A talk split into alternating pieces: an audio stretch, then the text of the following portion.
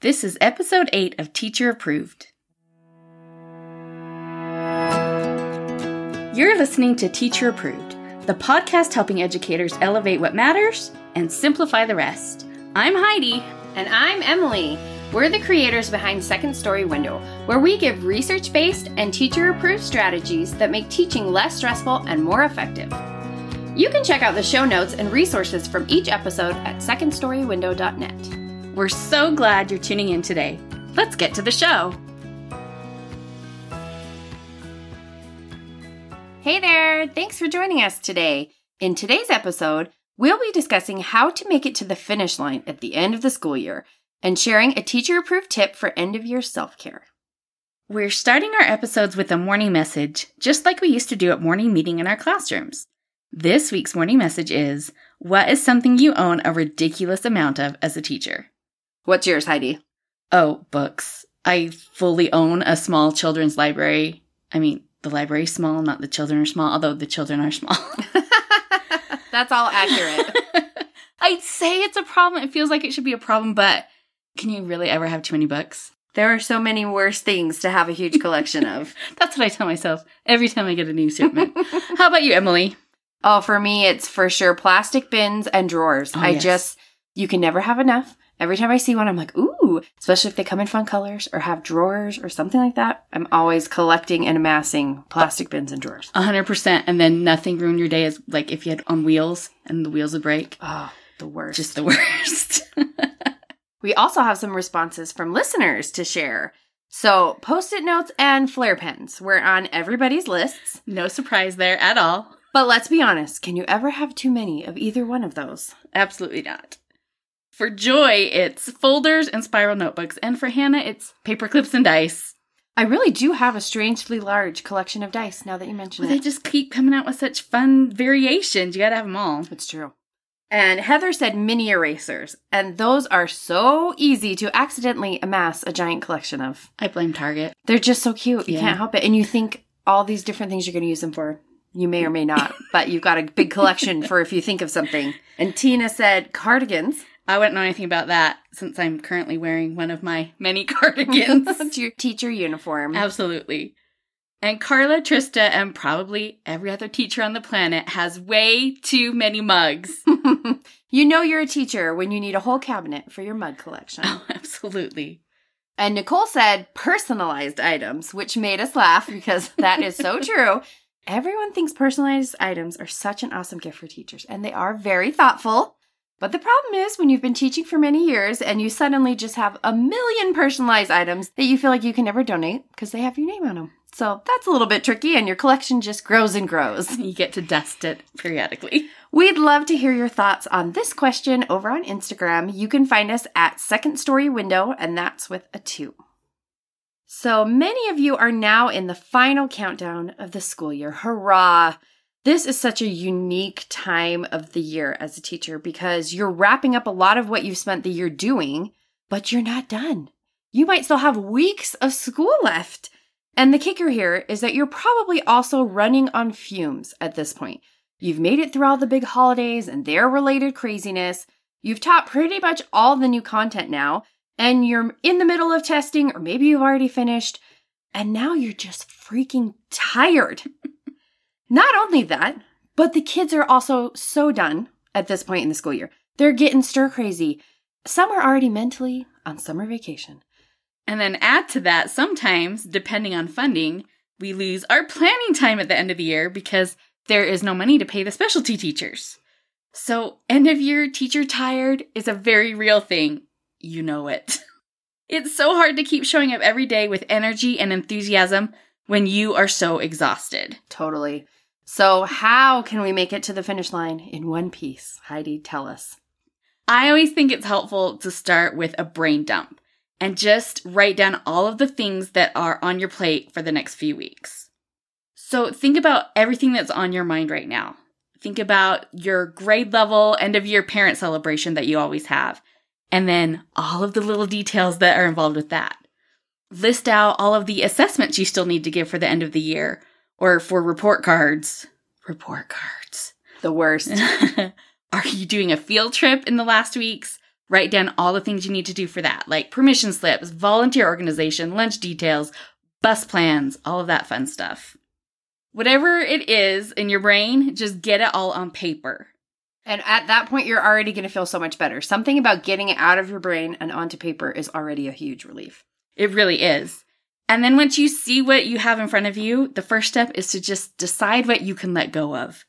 Look at every single item on that list and decide if you truly need to do it. Some things might be easy to cross off your list, and some things are going to be trickier. If you need to, free yourself from the things you think you have to do, like publishing all of your students' writing for the year into a book, or making a special gift for the end of the year. You might feel like just because you've given something to your students on the last day of school every year before now, that you must do it again this year, but you really don't have to. It's good to remind yourself that the rules are mostly made up, so you can free yourself from the ones that don't serve you anymore. Brene Brown, we're big fans of Brene. Queen Brene. She talks about giving yourself a permission slip to do something you have previously felt like you just couldn't do. And I found this idea to be really freeing. And it's something you'll probably hear us talk about a lot here because teachers often need to be giving themselves permission slips. So sometimes giving myself a permission slip is all it takes to feel like I can finally let go of something that I've been holding on to. So, like that last day of school gift we just mentioned, maybe this year it's time to not do that. And maybe that's just for this year. Maybe you just need to say, for this year, I am giving myself a permission slip to not give my students gifts on the last day of school because I don't need to really do that. And it's too much for me right now. And that's okay. Give yourself the permission and the freedom to just let it go and feel okay about it. And it's okay to feel disappointed if something you felt was meaningful, like making a class memory book, needs to come off of your list.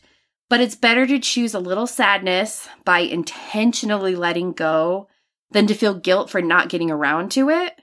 Or worse, to burn up the little energy you have left on the things that are good but not vital. So, as you are taking things off your list, make a note about how you feel. Are you relieved that you're not having to deal with it, or are you disappointed? If you're relieved, see if that is something you can permanently remove from your list. And if you're feeling disappointed, make a note so that you can revisit the idea at a less stressful time. And then see if there's a way you can plan ahead for the end of next year. A good example of this is with our good friend Cassidy. And Cassidy and I taught together for a lot of years. And on the last day of school, for the kids that were graduating sixth grade and going on to junior high, she had taught as second graders she would always get them like a king size candy bar and then like a handwritten note for all of them about like how much she loved them and all the great things they were going on to. And every year on the last day of school, I was like, oh, that's such a good idea. I should have done that. and then for the next 364 days, I forgot that was a thing until the last day of school. I was like, oh, I should have done that. If I had made a note of that so I could make plans in like way way before way before this stressful time when you don't have anything left in you. I can get the sixth grade class list from the secretary in February. And I can buy the candy bars way in advance so that I'm not doing this the night before because who can do that? Absolutely not. So if there's something you're taking off your list that you're disappointed to see go, make a plan so that you can be ahead of the game next year. But of course, there are going to be some things on your list that you truly must do. Or maybe there are things on your list that you decide to keep because you actually love doing them and they're important to you. And that's great too. Now you know which things truly mean the most to you, and you can do them justice by not being overwhelmed by the things that don't actually matter as much. It's just a good clarifying exercise to really figure out what does matter to you and what doesn't. So now it's time to take the items left on your list and make your plans. And we like to divide those plans into three categories. So planning for now, planning for next, and planning for later. So first, we're going to plan for now. Just to start, shorten your finish lines. If you have six weeks left of school, you cannot tackle that whole thing right now. You might not even be able to stomach thinking of the whole thing right now. So shorten the finish line. Just focus on this week and what do you need to do this week? Or maybe just today. If you're really struggling and that's all you can manage, just think about today. It's like eating an elephant, right? You do it one bite at a time. And right now you're going to decide how big your bites are going to be. Decide what your mileposts for this time period are going to be. For planning right now, you need to decide how you're going to manage self care to get through this gauntlet at the end of the year. Don't forget that, like they tell you on an airplane, you have to put on your own oxygen mask first. You won't be able to do what needs to be done or thrive as a human being if you don't prioritize self care right now. You have to put that on your list. It's important to prioritize self care all the time, but especially right now, you have to make it a priority and decide exactly what you're going to do. And this doesn't necessarily look like bubble baths and massages, although it can if that's what Yes. fills your bucket. Right. But things like regular meals and rest and all of the stuff that we would do for a toddler. Right. So think exactly about what in your life specifically, in the immediate future, you could do to make your life a little easier or to give yourself some extra care. So, can you plan for some really easy meals for yourself and your family this week? Or maybe you could ask someone in your life to help take some of the burden off of you that you're carrying. So, that might look like if making dinner is generally your responsibility, maybe you ask another family member to take on some of that responsibility until the end of the school year or just for this week or whatever you need. There is no shame in asking for help. And then you really need to prioritize rest. And this is hard to do because it sometimes if you feel like you have so much to do, you can't even stand the thought of going and resting. But don't let rest become the last thing on your to-do list. You've got to make it the top priority. And you don't have to earn that rest either. You are naturally just entitled as a human being to rest. So set a goal specific to that. Maybe set a goal to be in bed by a certain time every day during this season, or give yourself permission to take a nap right after school, or to sit and read a book for a certain amount of time and make it something that is on your to do list. You need to do this every day. So once you have a plan for meeting those urgent tasks for right now, think about what is next on the horizon. So at the end of the year, there's always stuff coming up at school, right? We've got testing. We do field day. Maybe like me, you'll be losing your prep time. You've got field trips. Maybe you're doing some fun theme days. There are dance festivals, PTA ice cream parties, and I know I have just scratched the surface of what goes on at the end of the school year. But whatever it is, make sure that you are adding those important events to your calendar because I've been caught off guard more than once. and then to really thrive at the end of the year, think about what you enjoy as a teacher. As our 97 year old Grammy says, a change is as good as a rest. Now that some of the curriculum pressure is off, can you change your plans to allow for more of what excites you as a teacher? Maybe you love science. So, can you find a way to work in a nature walk or daily science experiments? Can you find a presenter to come and to talk about animals in the local habitat? Or maybe you want to find a really compelling read aloud that keeps those kids hooked and begging for more. Or maybe you are just so drained that you have forgotten why you love this job in the first place. And if that's the case, maybe you want to try a few different changes to see what sparks that teacher joy again. And not only is change motivating for teachers, it's motivating for kids too. So consider how you can change your schedule to accommodate the shorter attention spans the end of year brings. You know how the kids start to check out more and more as the last day of school approaches? You'll find that maybe your math stations that earlier in the year were running like clockwork are now running like someone jammed gum in the gears. and you might have to get creative to find ways to keep things moving at a quicker pace. Maybe you spend half your math lesson playing games. Maybe you add in a daily art time. So start by spending a couple of days really dialed into when your kids are struggling to focus or when they're not remaining on task like they used to. And that will help you identify where you might need to make some tweaks or changes in your schedule.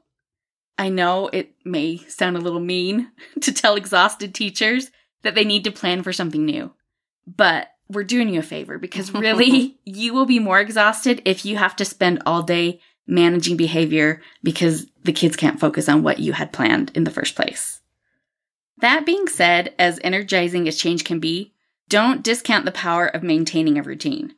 And if you listen to our episode about delight days, those are our theme days, we talked about engagement as the balancing of routine and novelty. So if you're adding novelty to part of your day or your week, you might find it helpful to stick with routine the rest of the time.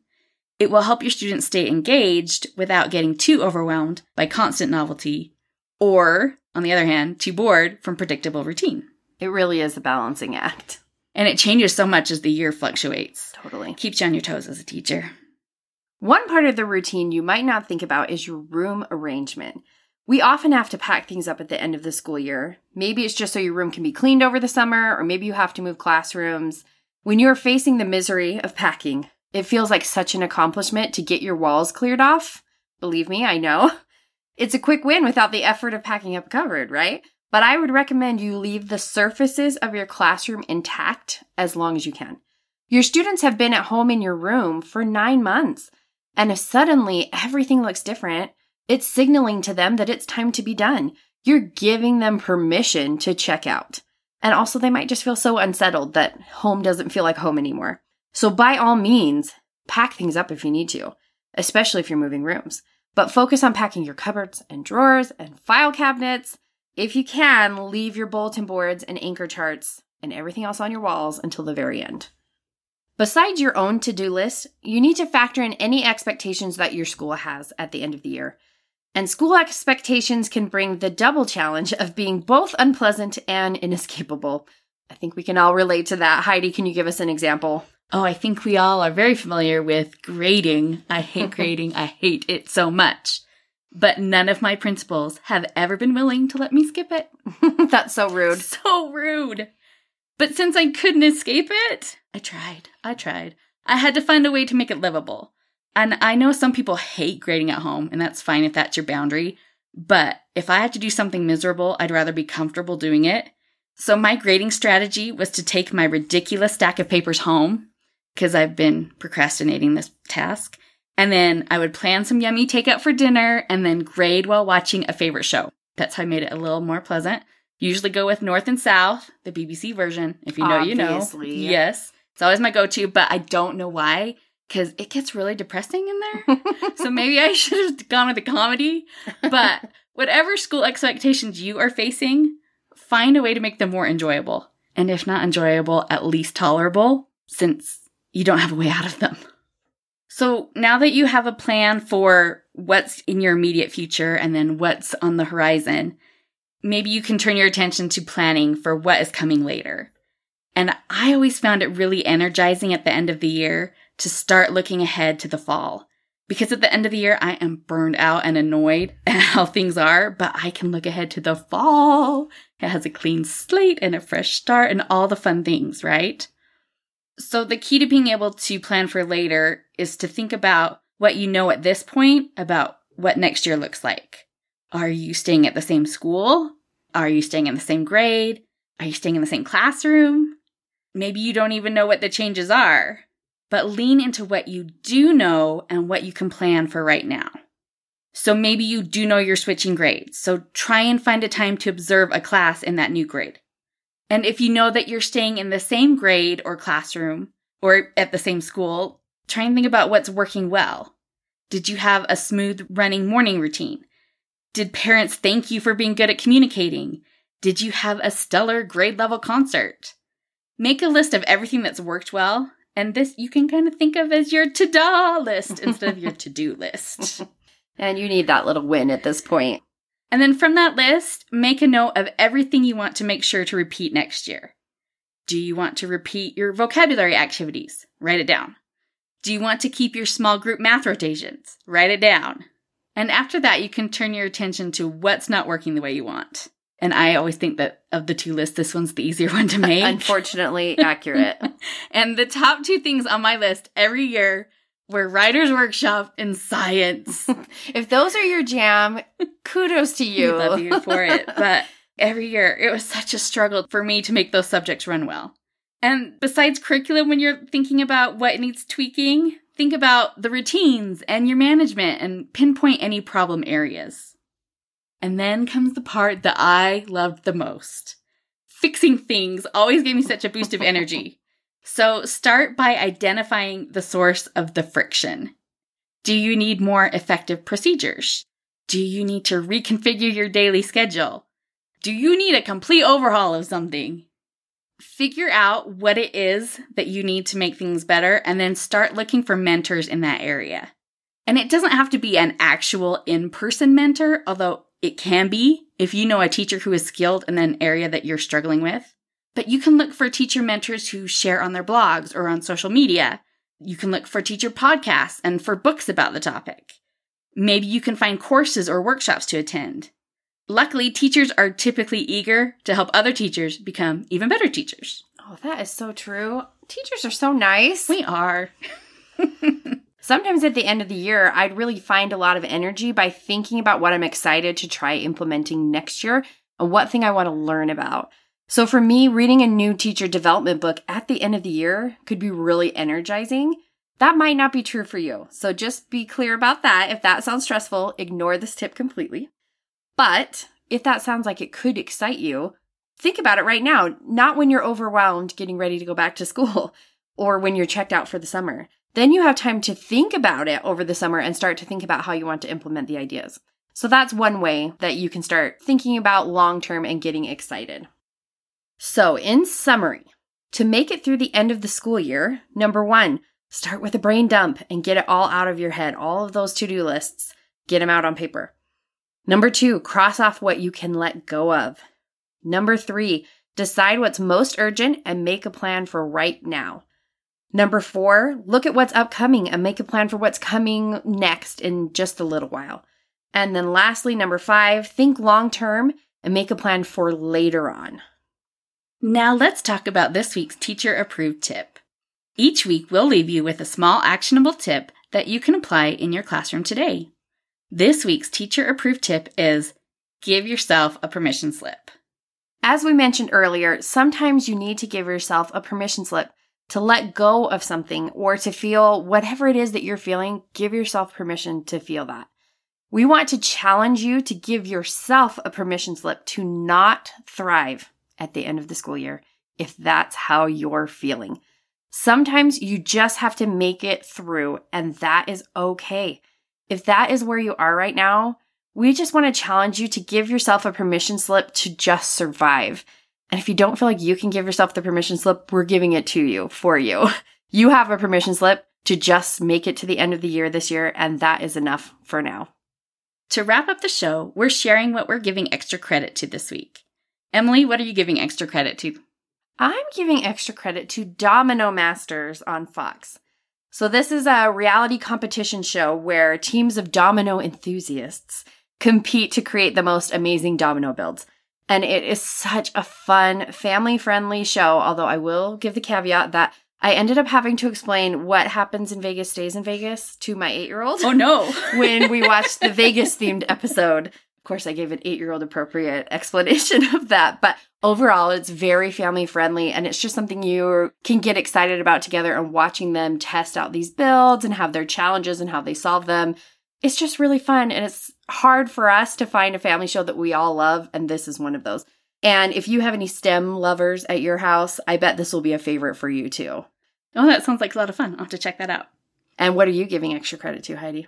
I just want to give extra credit to anyone who has reviewed or rated our podcast. It has felt very scary to take this new step. And so it's it's really meant a lot to see the five star ratings and the reviews. We appreciate it a lot. And if you want extra credit, you can still leave us a review or rating and we'll apply the extra it. credit, yes, you get the gold star too. That's it for today's episode. Make a plan to get through the end of the school year. And don't forget today's teacher approved tip to give yourself a permission slip. Thank you for listening. If you like this episode, please leave us a rating and review in your podcast app. Get that extra credit, girl. Reviews are so helpful for podcasters. See you next week. Bye. We hope you enjoyed this episode of Teacher Approved. I'm Heidi. And I'm Emily. Thank you for listening. Be sure to follow or subscribe in your podcast app so that you never miss an episode. You can connect with us and other teachers in the Teacher Approved Facebook group. We'll see you here next week. Bye for now. Bye.